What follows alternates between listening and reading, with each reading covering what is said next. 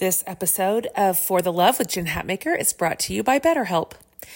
We all carry around different stressors. They can be big, difficult, um, even scary life things, and also small inconveniences that add up day after day. The thing is, when we keep them all bottled up on the inside and just try to grin and bear it, it can start to affect us and the people around us negatively. We may even isolate ourselves, which makes it even worse. Therapy is a safe space to get things off your chest and to figure out how to work through whatever's weighing you down. This was the case for me when I was at the highest stress level in my life, where the stress was even having physical consequences for me. Therapy was a huge part of my healing journey to learn how to manage the stress. So if you're thinking of starting therapy, give BetterHelp a try. It's entirely online and it's designed to be convenient, flexible, and suited to your schedule. Just fill out a brief questionnaire to get matched with a licensed therapist, and you can switch therapist anytime for no additional charge. Get it off your chest with BetterHelp. Visit betterhelp.com slash for the love today and get 10% off your first month. That's betterhelp, H-E-L-P dot com slash for the love. Have you ever noticed how celebrities have brighter, whiter looking eyes? Their makeup artists have a little secret in their kit Lumify Redness Reliever Eye Drops. You guys, I use these every single day. Lumify dramatically reduces redness in just one minute. It literally happens right before your eyes to help them look brighter, whiter, and more awake for up to eight hours. No wonder it is so loved by influencers, celebrities, and makeup artists, and has over 6,000 five star reviews on Amazon. Lumify is also the number one eye doctor recommended redness reliever eye drop, and it's FDA approved. No bleach, no dyes. Plus, it's made by the eye care experts at Bausch & Lomb. So whether you're on set, on a date, or running on just a few hours of sleep, you can have eyes that look brighter and wider with Lumify eye drops. And when you try it, you'll see that it is what your eyes have been looking for. So check out lumifyeyes.com to learn more. This episode discusses mature themes that may not be suitable for young listeners. Hey, everybody, Jen Hatmaker here, your host of the For the Love podcast. You guys, welcome to the show. That was me like looking at my finger and like doing the fire hot symbol. Because right now we're in a series called For the Love of Sex. We just don't talk about this enough. We don't parse it out enough. We do sort of a, a cursory treatment, right, of sex, just like at the highest level. But I'm like, let's really, let's, let's dive in here. Let's give this some attention. Let's spend some time on something that really matters to all of us and we just don't talk about enough. So, this week's episode, we are leaning into pleasure. And I wanted to get a little bit of a different take on this topic related to sex. So I don't know what you think of when you hear sexual pleasure. I think a lot of us immediately go to, let's focus on our imaginations or we think we need to consult an instruction manual about the anatomy and like where's the g spot and what are the techniques and what are the tactics and you know what are the positions like some mechanical aspects right of pleasure. But i think there's some really important stuff to unpack here particularly for women when it comes to the mind body connection and sex so, like, if you've ever been at a loss for words, if anybody ever asked you, what turns you on? Just stick around. Like, if you've ever felt maybe even a lack of agency in bed because you can't figure out why everything feels like some sort of pre orchestrated dance somebody else wrote, just stick around. Or if you've ever just been scared or nervous or embarrassed to look at what makes you experience desire. I mean, I'm going to say it again stick around. So, according to a study done by OMG Yes, which is a sex education platform, and the Kinsey Institute, 90% of women use their imaginations to get aroused. I mean, that's a pretty decisive percentage. Our guest today likes to say it this way. She says the brain is the biggest sex organ, and everyone can benefit from expanding their sexual imagination. So, like, when we say we want better sex or more connection with ourselves and our partner, it can begin and actually does begin with allowing our minds to deliver the framework and the safety and the fantasy, even of what that might look like. I mean, it's a pretty incredible entryway into feeling more pleasure in your body and in your bed and with your partner. And so I want to take this idea of pleasure one step further today and examine what is the erotic? Like, how does embracing the erotic give us power, particularly women who feel disconnected from their joy and even intuition, like all the mind and imagination stuff that really matters? In this interview, we reference actually the essay of Audre Lorde, The Uses of the Erotic, and that has influenced writers and thinkers of the last five or six generations. I mean, really, though, how does embracing our individual, like preferential eroticism make us better lovers, but also better caregivers and friends and partners and leaders?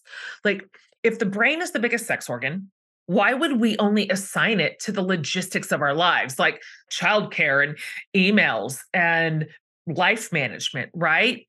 When it exists for so much more and is the engine behind a much more satisfying sex life right?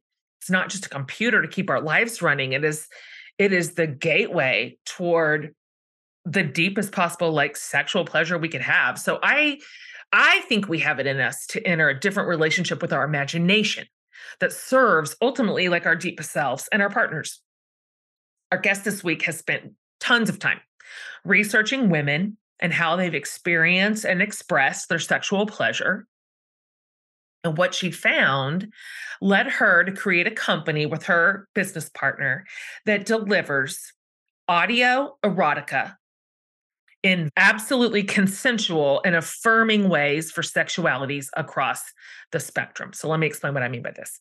Today we have Gina Gutierrez she co founded a company called Dipsea, D I P S E A, with her friend to address a gap that she saw in how women interacted with their own sexuality and pleasure. So, after tons of research, and we're going to talk about this, she began to see an opportunity in helping non binary and female identifying people bridge the gap between their minds and physical pleasure through erotic audio stories. Like the quickest shorthand I could give you right now, because she said this a few minutes into the interview is essentially taking the power of like sexy romance novels, you know, like our moms read, that we still read, that whole genre of books that women have absolutely loved for generate for decades and innovating that into sort of today's modern world. So that's kind of the idea. Like if you can get into your brain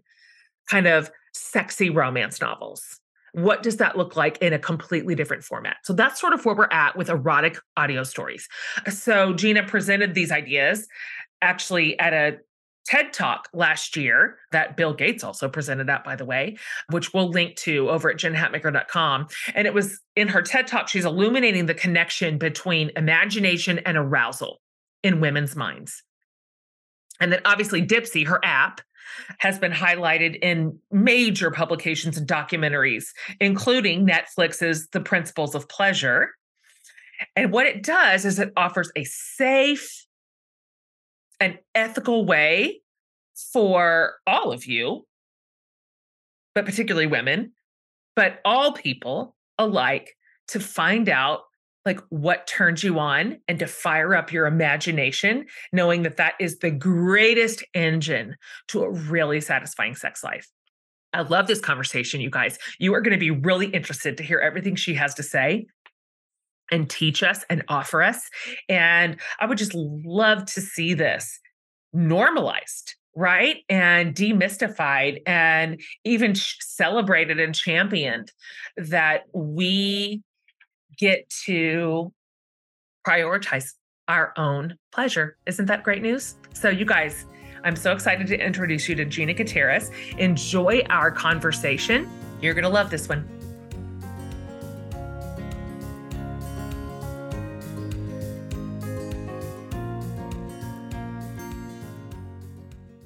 Okay, Gina, welcome to the For the Love podcast. I'm just absolutely so excited that you're here. This conversation is going to be amazing, and I cannot wait to have it with you. Likewise, I've been looking forward to it all week. Okay, well, let's just start here. I've already told my listeners a little bit about you, But can you take just a few minutes? I guess really a little bit of an origin story. Like, how in the world did you become passionate about essentially unlocking and demystifying pleasure for women? What was your on ramp here? Because this wasn't the work you originally started at the beginning of your career. How'd you kind of get here? Totally. So, neither my co founder or I had any experience or background in sexual wellness. We weren't clinicians or researchers. And I think it's interesting because people expect that there must be some long legacy of background to start a company like this. That makes sense.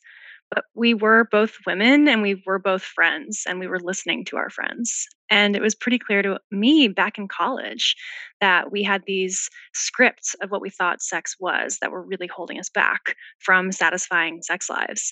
And I have this like one memory that is ringing in my head still. My best friend came back to her dorm room. We were sophomores in college. And she said she'd had a pretty disappointing experience with someone who she really loved. Why? And I asked, What were you thinking about during sex? And she looked at me and she was like, Huh. Mm, yeah. I don't I don't know. And Mhm. that moment really resonated with me forever, which was wow, we, her memory of it was just bodies.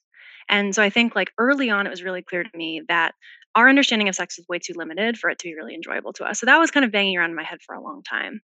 And then I met my co-founder Faye, and we were just surprised that we lived in San Francisco. We lived in this community of kind of curious, intrepid women who'd gone west. None of us were from the area. Like we were all, you know, open minded. We talked to each other about what sex toys we used, and no one had an answer to the question, like, where do you go to find something that's sexy? Like, do you have a website that you like?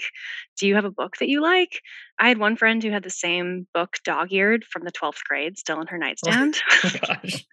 Oh gosh. So, right. Uh-huh. The answers were grim at best. And that just seemed like the the options were so limited for what the demand clearly was. And so we started talking to our friends more, and it just, you know, really seemed obvious to us that the internet kind of read as a scary place. Like you could find some things, but you had to probably encounter a lot of things that didn't make you feel so good to get there. And a lot of people are just given up.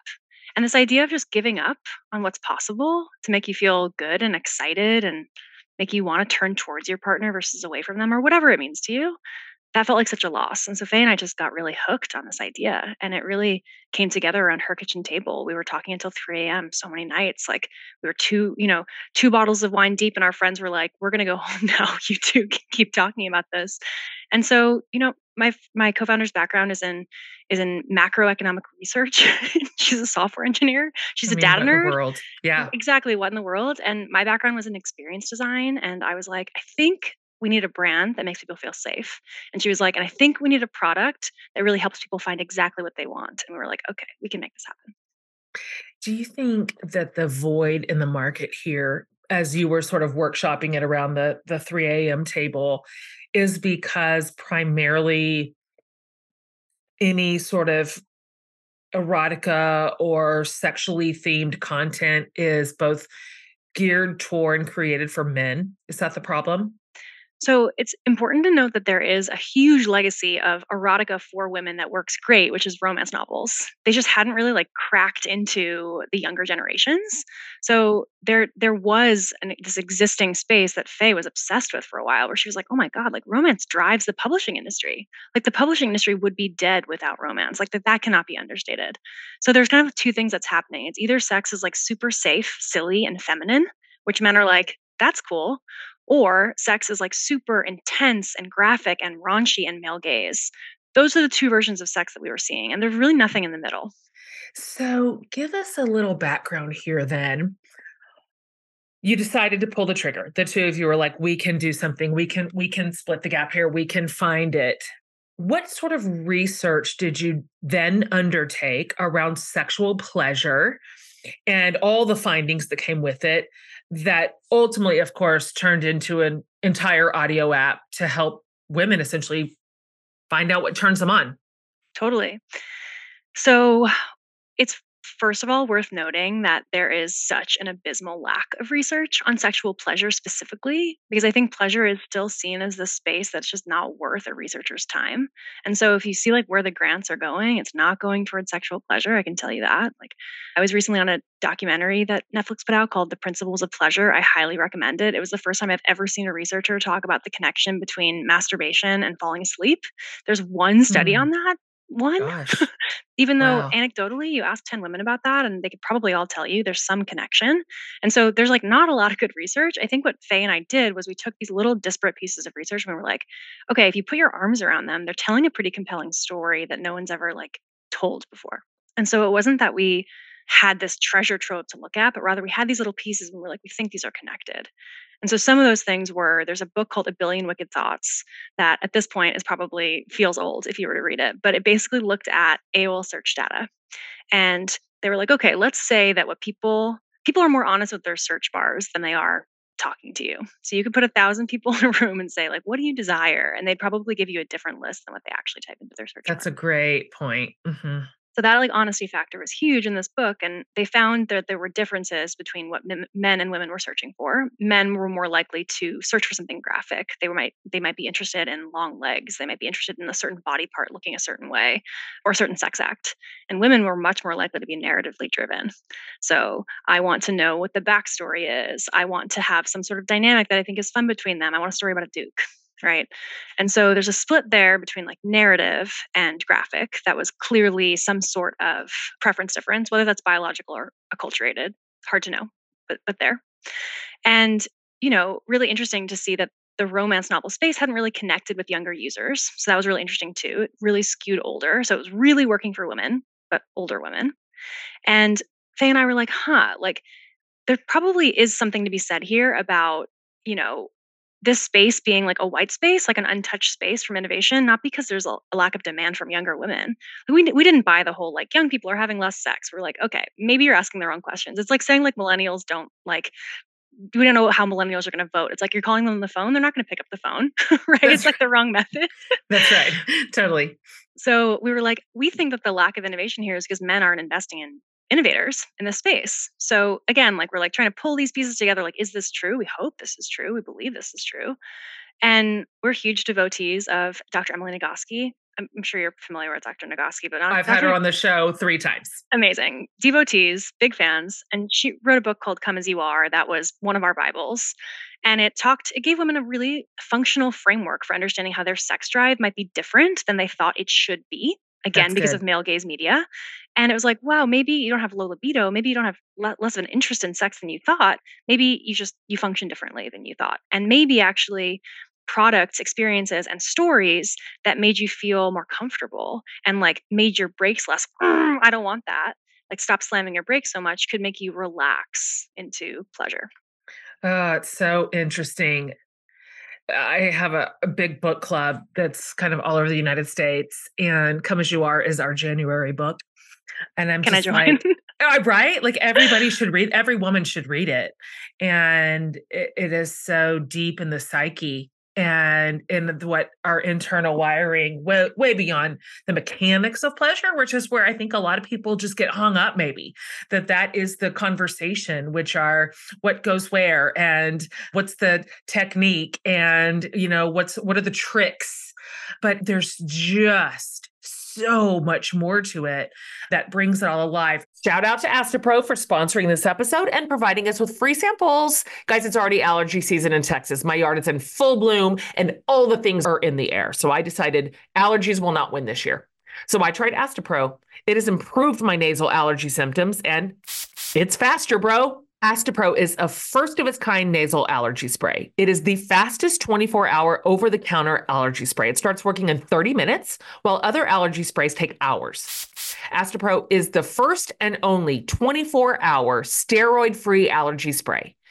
Astapro delivers full prescription strength indoor and outdoor allergy relief from nasal congestion, runny and itchy nose, and sneezing. So get fast acting nasal allergy symptom relief with Astepro. Go to asteproallergy.com for a discount so you can Astepro and go, you guys, today. A S T E P R O allergy.com. Use as directed for relief of nasal congestion, runny nose, sneezing, and itchy nose due to allergies. Astepro and go.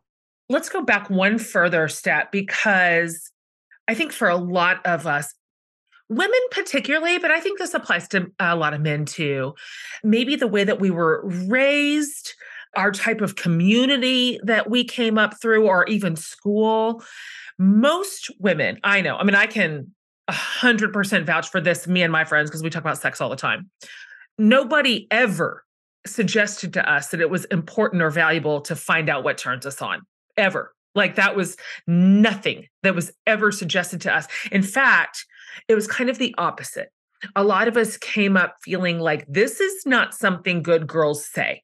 We do not have this conversation. We do not prioritize our own pleasure. That is naughty or something about that is dirty. And so I'd like to hear you talk about from your side, on the development side, on the research side, what are the primary barriers that you encounter in your work and then of course with your clients and consumers that we tend to have within ourselves when it comes to exploring what turns us on and making a lot of room in our sort of sexual experience for your kind of product. Oh man, this could take us. Yeah. We could spend 12 hours talking about this. I think so real. First of all, what I will say is I think one of the things that holds us back the most, and what I see most consistently from the users that we talk to, the Dipsea users that we talk to, is that there isn't necessarily like one thing that consistently holds people back or one thing that people really love and find pleasure in the most because sexuality is so diverse. Our experiences of sexuality are so diverse. We come with our own baggage, we come with our own shame, we come with our own history, and we also come with our own desires, experiences, first kisses, you name it, like our stories. We all come with different things. And so while there are maybe patterns, I think one of the things that people feel really afraid of is like something about me must not be normal. Mm, and right. so that's a huge one. It's like I'm afraid to express my vulnerability or to explore because I'm afraid that I might uncover something that makes me feel uncomfortably different. And no one wants to feel that way. And so I think that's a really big one. I think the idea of selfishness and selflessness is something that's really big for women in particular. This is, I think, probably a genderless thing too, to your point, but probably more so in women, which is anything that's just for me, that can't be good. I remember having a long conversation with my mom, separate from sex completely, about the concept of putting your oxygen mask on first. And I was like, I think I'm a better friend when I'm in a in a better place. And so I put my own oxygen mask on first. My mom, who's a boomer, was like, "Well, what do you mean? What if you have a friend in need? You're not going to help that friend?" And I was like, "That's not what I'm. That's not what I'm saying. I'm trying to say like, if I'm not in the the place to help that friend, maybe someone else is better able to help that friend in that moment." But it was just a disconnect, and I think totally. it's the same disconnect, which is like I don't get to come first. I mean, that's the title of the book. So it's so funny. Like, I don't get to come first. And I think so. Pleasure is this word that even Dipsea has slow rolled into because people just think pleasure is innately selfish. And therefore, if it's selfish, it's wrong.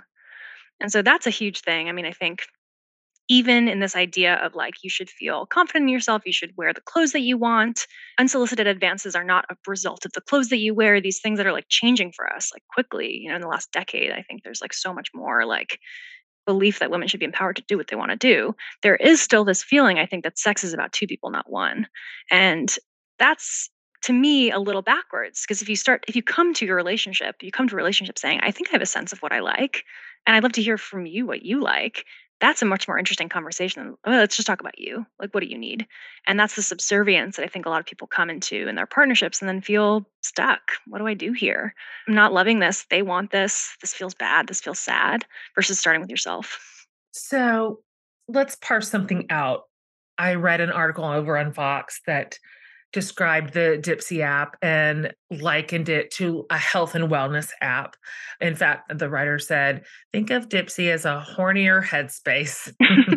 I died. But this brings up an important point that I'd like to hear you speak into in case our listeners are wondering. What would you say is the difference between erotica as your site presents it specifically and pornography? Like, how are they different?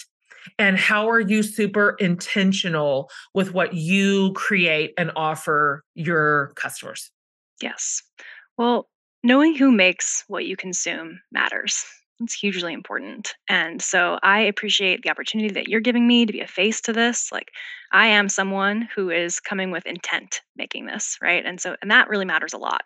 But to start, I think you also are an Audre Lorde devotee. Is that true also? Mhm. Okay. So Audre Lorde is this amazing kind of feminist philosopher from the 70s. And she has this quote that I absolutely love that says that pornography emphasizes sensation without feeling. And to me, erotica is a counterpoint to that, in that erotica focuses on emotion, human connection, chemistry, vulnerability. And so, even in a Dipsea story that is 90% sex, so way more sex than story, the sex is still related. People are asking for consent, they are expressing their desires vulnerably, there's curiosity with one another. And so, all those things are different than the pornographic presentation of bodies in motion to put it like as it's like simply as possible but i think the question gets way bigger when you talk about again like the institutional stuff that's happening with that shapes our understanding of sex these like forces that be that we probably don't think about that often and unfortunately Dipsea which we think about all the time because we try and get our product in front of you and platforms ban us or things happen and so Oh, sure, of course. and so like we're really aware of these institutional barriers that I think if every you know everyone knew about, it would be pretty illuminating as to like why they feel and know what they know and what they what they feel. So one of the big ones is, you know, Apple's policy on content infamously is I'll know it when I see it. Like literally like one of the That's biggest companies in the world, Apple, their policy on pornography is I'll know it when I see it. That's right. and you're like, what? Like what lawyer allowed that to happen? Totally. It's crazy, but the reason for that is so that they have the optionality to pull whatever they want off because it's sticky and uncomfortable and taboo and whatever it is. And so the definitions that I've seen kind of institutionally come up with pornography is one, it's intent. It's intended to arouse someone. Two, it's the medium. It's visually graphic. It's a visual medium. And three, it's how it's produced, that there are sex workers having sex to produce pornography. And so Dipsea is intended to arouse people, so it hits number one, but it doesn't use sex workers to produce the content, and it isn't a visual medium. So definitionally, I think there's a there's a there are differences there between erotic and pornography. But I think the third layer that matters the most, back to like who makes it, is like the ethics of how it's produced.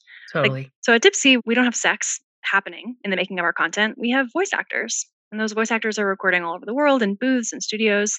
And they're directed by really caring directors on the Dipsea side who are making them feel comfortable in those spaces. And then we have, you know, Lulu and Francis being recorded in these different rooms. those are made up names, weird ones. And they we're Weird stitching these together to make them seem like they're in the same room together.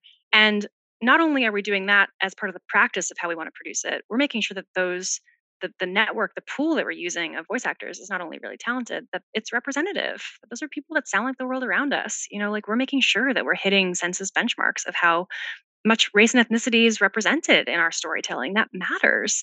Because if we hear ourselves in these stories, again, we feel more normal and we feel less alone and it feels less scary. And so these are all ways that we take pains to be ethical. There's no way to be perfect. We have to certainly realize that. But that is those are ways that we try and be ethical. And that matters a lot in this space where ethics historically haven't been part of the conversation. Absolutely. So interesting. Good for you. This is really fascinating innovation. I would love to hear you talk about how you figured this out. So you're at the table, your second bottle of wine, it's three in the morning. You're like, there's a missing piece in the market here.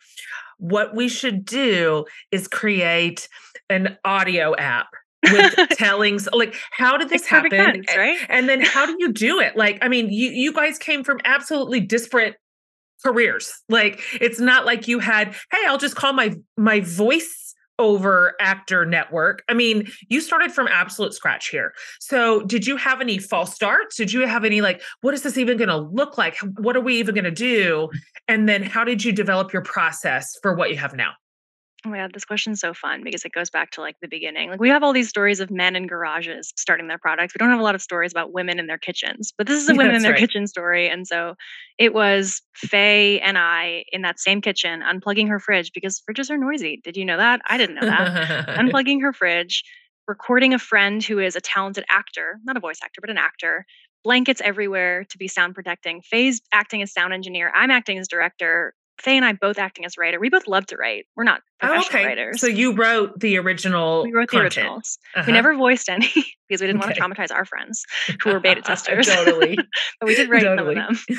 And so yeah, the false starts were like all of the things, you know, the fridge being loud, not plugging it back in. We've ruined all of her roommates' food for one week. You know, like Mhm. the false starts are these sweet stories that I, I can't believe were the beginning of Dipsea, but we're the beginning of Dipsea because we needed to prove to people that this was a real thing that you might want to listen to. Like I can speak into your ear for hours telling you how cool audio erotica is until you listen to it, you don't know what I'm talking about, right? And so we need to make the thing. But I think like the core intuition at the beginning of this is connects to your question about what erotica is, and it's storytelling around sexuality. Like we believed that the the date that it surprises you and maybe another person comes into the mix that that's surprising and it makes you realize that you feel some sort of feeling of jealousy and maybe you actually like them more than you thought and all of that is as sexy as the sex itself and so we kind of had this core idea that storytelling is the most powerful tool we have for inspiration and empowerment and arousal. And of course, like for normalizing things, like making consent feel really normal, like modeling stuff that seems really hard when you read it in a blog post, like, okay, ask at this time in this way. And you're like, oh my God, how am I going to do that? You hear it in a story and it doesn't seem that scary. So we had this strong idea that storytelling would work. And we were really excited by audio as a medium, partly because of Headspace. Like Headspace was blowing up in 2018. And it was changing how people felt, not just for those 15 minutes that they were listening, but for the day. And we wanted people to listen to Dipsea and like feel sexier, you know, like walk out the door with like a swagger and like maybe go on a date feeling more excited and less shy. You know, how could we change how people felt? So we thought that audio is this incredible, like imaginative medium that could be so personal, but also just like would really drop you into a space. So you could kind of forget your worries, forget your stress, and like tune in. So these are all things that have stayed true the entire time. I don't know if that's luck. I don't know if that's insight, some magical combination of the two, probably. But, you know, something that I say a lot is we so obviously understand how storytelling teaches in certain contexts. So, like, if I'm teaching a five year old about morality, I'm going to read them Aesop's fables. It's like a really clear way of explaining that. And if I want to teach college students and high school students about empathy, I'm going to have them read classic fiction. Well, we can teach adults about sex through storytelling. Like Dipsea isn't an education platform, but it's the, the feedback that we get most excited about that is now like the thing that Faye, that you know gets and I up in the morning is people saying like, not only does Dipsea turn me on, like thank you for connecting me with pleasure, but also wow, like I was really f- afraid to get back into the dating world, and like this is getting me out there. Or I have a beautiful relationship with my husband, and we are so happy, but we're not going to have a threesome ever. We don't want to but I like to think about it. And so it's fun to have a separate world, separate from him, that I get to enjoy just for me. Like those stories are incredible. Those are relationally changing, you know, experiences for people. And so I think as we got feedback that helped us understand what this could be and what this was doing for people, you get to course correct a little bit, right? We want more stories like this. That'll be important for people and get smarter and better at what we do. So, thinking through this very like, kind of personal experience that people are having with Dipsea, I'd like to hear, and you've mentioned it briefly, but I'd like to hear you talk about the implications of self agency here. Like when we engage our own minds, our own imaginations, our own desires in our sex lives to whatever degree we are partnered or not, and how this maybe could contrast with the idea of putting the full responsibility on our partner for making sex great for us, right? So I think there's a lot to be gained here and I'd like to hear you talk about that that sort of like self-initiative here. Yes, this is one of my favorite topics. So there's different ways to like engage with and create and co-create the behaviors that you want in a relationship. And so I feel really like encouraged and inspired by that. Like I am part of this ecosystem and so I can change this ecosystem. And I think a lot of the sadness that comes up in relationships is when you feel like you're just waiting for someone else to change and you feel really like stuck and stymied like I don't think this is going to change and I feel really sad. And I think the sex is kind of the same thing in relationships where like we're kind of waiting for someone to like make it great. Like maybe one day they'll come home with like a fun toy and like it'll just change everything. Or maybe one day I'll just, you know, be the weight that I want to be and that'll change everything. And like we just we're waiting for this this thing to change and I think that leaves us waiting. And so I think probably the biggest barrier to great pleasure in your life. Like, you know, what how do I define a good sex life? It's not having sex like a certain number of times a week. It's not even having sex with your partner, you know, necessarily like with any sort of like frequency or acrobatics or like totally curiosity or anything like that. Just feeling like satisfied with your experience of like your own body and your connection to your partner and whatever that means to you. And so I think that it's really empowering to start with yourself because you're fully in control. And so I always say like solo sex is sex too. It's not like the worst version, it's not like the lonely version, it's not the shameful version. It's you figuring out how you like to be touched, what you like to think about, you know, what it means to set up an environment for yourself that feels great for you. Like you're more likely to do that when it's just you. Like you dim the lights for yourself in a way that you might not dim the lights for you too. So what do you like? And so starting there, I think, feels really exciting because, first of all, you can have an amazing experience with yourself and totally tap into pleasure and not require anyone to be there. So if you're single, like it's not like you're waiting for someone to come into your life. Totally. But also, if you're in partnership, that that maybe makes you feel more turned on generally. And maybe the next time your partner initiates, you're less like, oh, and you're more like, oh, okay, fun. Like you have ownership in the experience of what is happening between the two of you. So I think like this major misconception about sex is like sex is about two people, like sex is about you and what you bring, and then about them and what they bring. And they're responsible for that experience and you're responsible for that experience. And you communicate to make sure you're on the same page. But thinking about it starting with you is a huge unlock, especially when you start to like let your brain do its thing. Right? Like what what do you like to think about? And I think, you know, something that you brought up earlier was really interesting is like what are the things that hold people back? I think that people really struggle with the difference between what I want in real life and what I like to fantasize about. Thinking about sex as a mental experience is something that male gaze culture has never said before. And I think that's a pretty powerful unlock if you let it play out. Give yourself some time, some space, think about what you like, imagine, you know, daydream. You guys, how important is sleep temperature? It's everything to me. And this is where Chili Pad by Sleep Me comes in. Its mission is to elevate the quality of human life through cool sleep.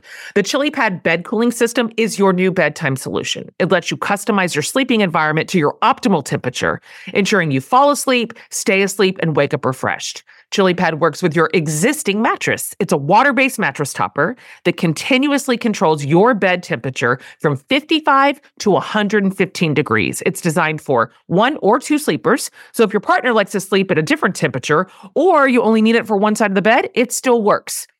I just put this on top of my existing mattress and voila. So whether you're dealing with night sweats or simply seeking a better night's rest, Chili Pad is here to transform your existing mattress into a sanctuary of cool, relief, and comfort. Visit www.sleep.me slash FTL to get your Chili Pad and save up to $315 with code FTL.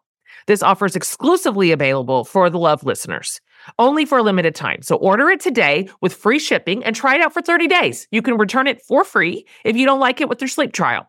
So visit www.sleep, that's S-L-E-E-P dot M-E slash FTL because every woman deserves to wake up feeling refreshed and ready to conquer the day ahead. Did you know more than 75% of Americans experience foot pain in their lifetime, but only 10% seek out a solution for that pain? Your feet don't have to hurt. So let me tell you about Superfeet. Superfeet has a wide range of insoles for every activity, every shoe, and every foot, from cushioned and flexible to firm and supportive. You can dial in your fit by taking their quick quiz online. Answer just a few short questions, and Superfeet will recommend the best insole choice for you. Foot biomechanics may be complex, but solving foot pain should be simple. So when you add the signature orthotic shape of Superfeet insoles to your shoes, you give your feet comfort and support where they need it most, helping redistribute forces to reduce stress and strain on your entire body, not just your feet. When your feet feel good, so do you. Your foot health is an important part of your overall well being. Visit superfeet.com and enter the promo code FTL at checkout for 15% off your first order plus free shipping.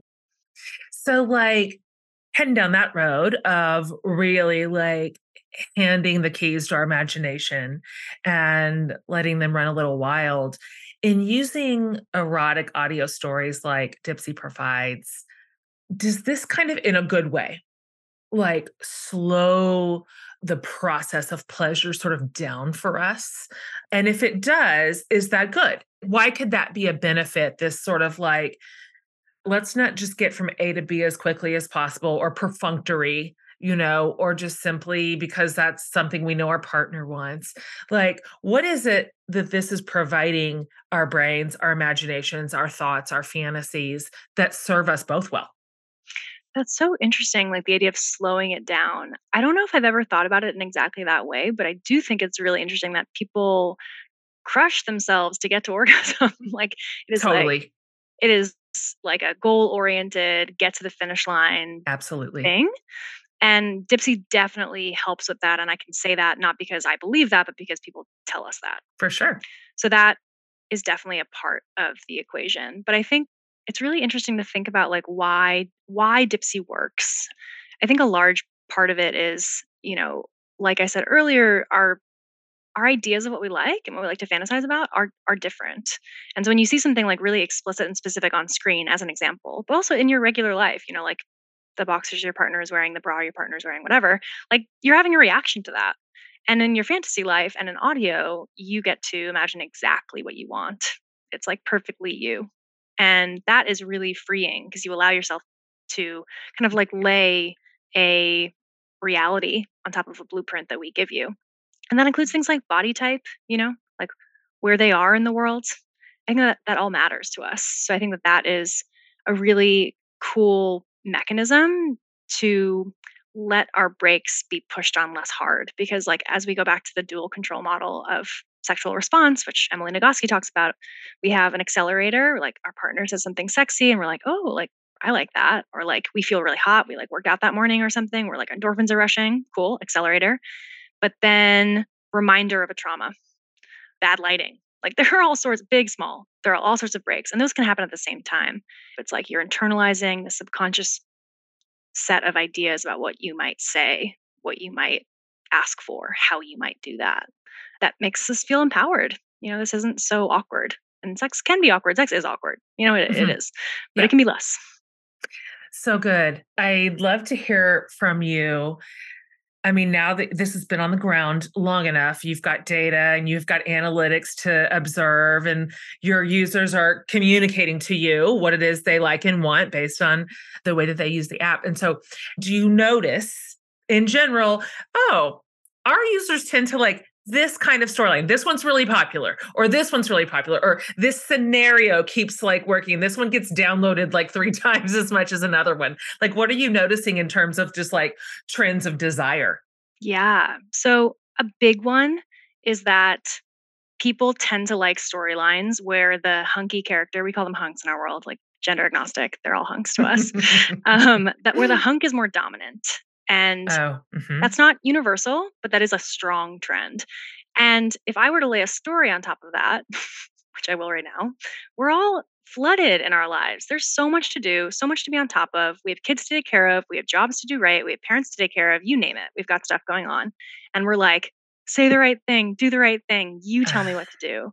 And sex is a beautiful playground to play out our desires like that, right? Like our desires are reflections and mirrors of what's happening in our own lives too. That's true. And so we see that a lot where people are like, oh, I just love feeling like I don't have to make any decisions. And so that's a strong one. Absolutely. Also, just worth absolutely mentioning here for anybody else that's listening is you've worked really hard to be pretty inclusive. So, however your user comes to you, eh, whatever sort of however they identify, whatever their orientation is, even whatever their fantasy is, if it's outside like kind of a traditional structure, you've made a lot of room for a lot of disparate experiences, right? As people sort of come into your your space. Yeah, right off the bat, there's a quiz for you. You know, do you want to listen to her plus him content? Do you want to listen to her plus her content? Do you want to listen to both? Would you be interested in threesome content?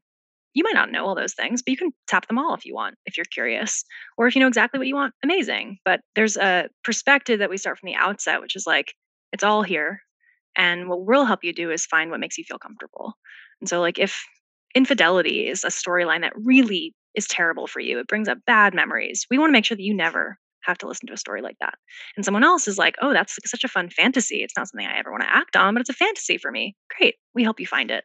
And so that inclusivity means that we try not to yuck anyone's yum and also that we help you to avoid things that just aren't for you because everyone's got things that aren't for them. So that inclusivity comes with what my co-founder builds, which is like a really powerful recommendation engine that should do a really good job of getting you stuff that you feel good about. And more or less, how long are the stories? If people are thinking, how much time can I devote to my like erotica in my AirPods? How long should should people expect these to be? Yeah, they're bite sized. So they range from like seven minutes to 25 minutes. Most of them are like 15 and they're episodic. So if you love a character, you can follow them for multiple episodes. And we have stories where we say, like, get intimate with Killian, get intimate with Freddie, get intimate with Juliet, where the character talks directly to you. So once you decide that you like a character, you get to have a kind of one on one relationship with them. And something that I think is really cool too is we take those characters into sleep. So you might be used to sleep content in like a calm or a headspace where it's like just soothing noise or soothing sounds of someone talking or reading a book. Our content tends to be more comfort driven. Like I like the sound of someone pitter pattering in the room next door. You know, it makes me feel safe. And so, you know, if a character is a guitar player, maybe they're like subtly riffing on the porch outside. Or if someone is a chef, maybe they're like putting away the plates while you go to sleep. It's like very, very sweet to kind of continue your time with those characters. And I think it's pretty different from what else is out there. What are you dreaming up right now for the space or an ancillary space? What are you working on innovating? What's like the next frontier? Because obviously, this has been like wildly successful, and you have absolutely like hit a hot button, literally. You've got to be thinking about like how to like continue or expand or add. Yeah, one thing that I'm really excited about and our team is doing such a good job of is expanding our presence on TikTok because there are younger people there. And so like 18 to 24 year old people are really excited when they find Dipsea because they're like, "Oh my god, like my learning is unlocked. Like I've achieved unlocked a new level. I've achieved a new level of like putting myself out there, trying something new, understanding my own sexuality. So being on TikTok is a really cool educational opportunity. Like the reach is wild. TikTok is just it's incredible. So that's been really cool. Like how can we take some of the things that we know and just make them broadly available even if you don't become a user? So Gen Z is exciting all of us at Dipsea. That is definitely true. And then I think thinking about ways that we can tell more types of stories that again, like judgment free, turn people on in all of their places. So we had this like general philosophy that our stories will be like aspirational realism. Like it could happen to you. Could meet meet cute on a subway. Like a a friend introduces you to whoever, and that's kind of the vibe of Dipsea. They sound pretty real. But we did our first ever vampire series this quarter because everyone loves vampire stories. They and we were do. like, okay, this is a little bit of a risk for us. It's different, but people love it. It still feels like Dipsea, but it's a little mysterious. And so it's been fun for us to play with format. And we have a really fun format coming out that I think people are going to love. And you would say, I think I know what you would say here, but obviously this was you guys are the creators and you are young and vibrant and you understand your generation like so deeply. But would you say that this would work for users like across the age spectrum too? Like older yes, women can come does. too, right? Mm-hmm. Oh my mm-hmm. gosh, absolutely. I think that one of the things that surprised us the most about Dipsea is that the users that we have span so such big spectrums. We have users that are 18, we have users that are 60. We have plenty of users that are specifically 25 to 35 is kind of sweet spot Dipsea listener. So 50% of people who listen to Dipsea are married. I think a lot of people are like, "Oh, it's a tool for single people." Nope, tons of married people. So like it's surprising how many types of people find this so valuable. And then I think, you know, even international folks, like it's an English first platform, but we still have users all over the place, which is so cool. So, yes, it is cool. In many ways, sex in your earliest years is just like cool, sex, fun. And then as you get older, you're like, what do I really want? And so, like, we really want to be a tool for people who are evaluating for themselves, like, hey, here's where I am in my sexual journey. And like, maybe I want more. And we really want to serve that person. I love this. Before we wrap it up here, I think I'd like to just hear you talk about how engaging with a platform with an app like Dipsea that is obviously sort of anchored in people's sexual experiences and fantasies and imaginations has sort of a rising tide effect on the rest of our lives like this it's not just in a silo i mean it may start there it may start just because people want more out of their sex life, but what are you seeing and experiencing with your users as this sort of permeates the other areas of their lives? It's the question. I think in our relational lives, sex is so misunderstood as a buoy that makes us feel happy and fulfilled and connected to the people that we love, to the partners that we love, but also the people that we love. Are we talking with realism to our friends about what's going on in our lives? Normalization is a rising tide. It takes a long time for things to start to feel normal. And normalization happens in all sorts of ways. I feel comfortable telling my friend that I listen to Dipsea and I recommend it. And we see that happening. I think something like 85% of people have already told a friend that they use Dipsea. So it's like something that people feel safe sharing with their friends. That is starting to change what we think is, again, normal is like dirty word, normal, because we're all normal. We're all normal for being not normal. and so I think that that is hugely important that people are having active conversation and don't feel like it's a topic that needs to be kept in the shadows.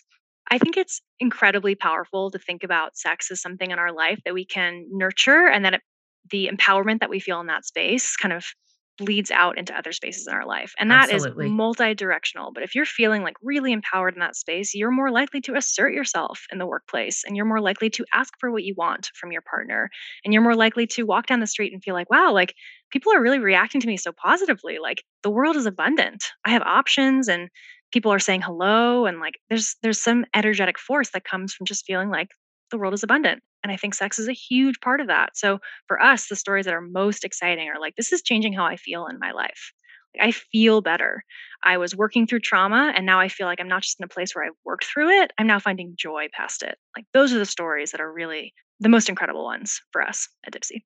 That is fantastic. And we could not end on a better note than that. And I find that to be true that these areas of our life are interconnected and it's mindset related and you start pulling the thread and it just gets sort of all interwoven in a wonderful way. And one area doesn't just impact the next but can heal it and increase it. And so i love that answer. Okay. Last question gina. This is a question that i ask every guest and every series. And i borrowed this question from a from another woman that i love but you can answer this literally however you want to. You can answer it with like a lot of earnestness or absurdity, and we get every kind of answer, and we love them all. Perfect. Her question is, "What is saving your life right now?" Okay, so it's really funny that you ask this because I saw recently online that you are an Enneagram three. Is that correct? Oh, textbook. I always say I'm a three with a three wing. Yes, exactly. It's just like uh-huh. deep 3 uh, mm-hmm. uh, I'm a one. Yeah. And knowing that about myself has saved me the last oh, two yeah. years. Oh my gosh. Where I feel I'm so much less hard on myself around what motivates me. I have more of a sense of like why I feel angry or itchy in a moment. I'm like, oh, that's why you're feeling angry or itchy about this. And the self soothe cycle isn't like three days later we're like, I could have said that and like it could have been better. It like it's starting to happen earlier. So Enneagram has been a hugely wildly powerful tool for me in understanding myself. I've become like the benefactor in my friend group of Enneagram. I have like a little little fund for Enneagram. So if anyone in my friend group wants to do the test, I will pay for it so that we can talk so about it together. that like gives me such joy and happiness because I am the exact same. I'm an evangelist because it served me so well. I just self-awareness is underrated and totally. it eliminated a lot of shame for me figuring out, oh, that's that is why I do that. That is why I feel the way I feel. And it's not defective. It's just how I am. That's how I'm wired and help me catch like red flags sooner. And I, I, completely agree. I love that answer, by the way. Absolutely love it. Enneagram so useful. Okay. Now, 100% people are going to have heard this episode and they're like, where's the download button for this yep. app? Yep, so, yep. can you tell everybody where's the best and the easiest place to find out more about Dipsea about you and your company, you and your business partner, all of it? Yeah. So if you want to head to dipseastories.com, so that's D I P S E A stories.com, you can learn about us, learn our backstory, see what kind of content we offer. Or you can head straight to the App Store because you already know that you want it. head straight to the App Store, D I P S E A, or the Play Store for Google. One thing I'll say, Jen, is I would love to give a code to your community. So I'm going to create another one right now where you can that. If you want to head to Dipsea Stories, D-I-P-S-E-A stories.com slash Jen Hatmaker, we'll have a code for you so you can explore around and see if it's right for you. I also recently did a TED talk that is on sex and the imagination. It's pretty short, it's nine minutes long. If you want to get a better sense for what you can do in your own practice, separate from listening to Dipsea, to kind of nurture your erotic imagination, I definitely recommend checking that out too. That's perfect. You guys, we will link all of this over at jenhatmaker.com. Every single thing that Gina just mentioned, we will have in one spot for you so you can find it. And I can't wait to hear your feedback on it. All right, Gina, have an awesome day. Thanks for being on today. Thanks for having me. Bye.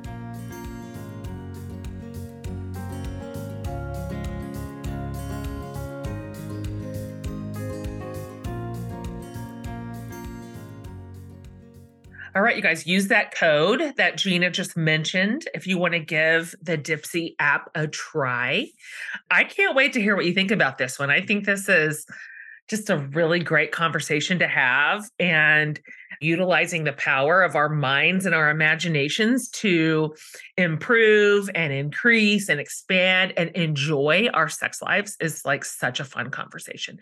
We have a lot packed into this series on sex that we want to put into your hands and give you a place to learn and listen and prioritize your own bodies and your own pleasure and your own sexual experiences. And we are going to continue with even more episodes that you're totally going to love. And maybe don't listen with your kids around. I don't know. So if you go to jenhatmaker.com under the podcast tab, we'll have all this over there everything about Dipsea and links and the code that you can use, a discount code for the app, and anything else that we can think to give you. So head over there for a one stop shop. All right, you guys. Let's go. 2023 coming in hot. More to come in the sex series, you guys. You're not going to want to miss a single episode. See you next week.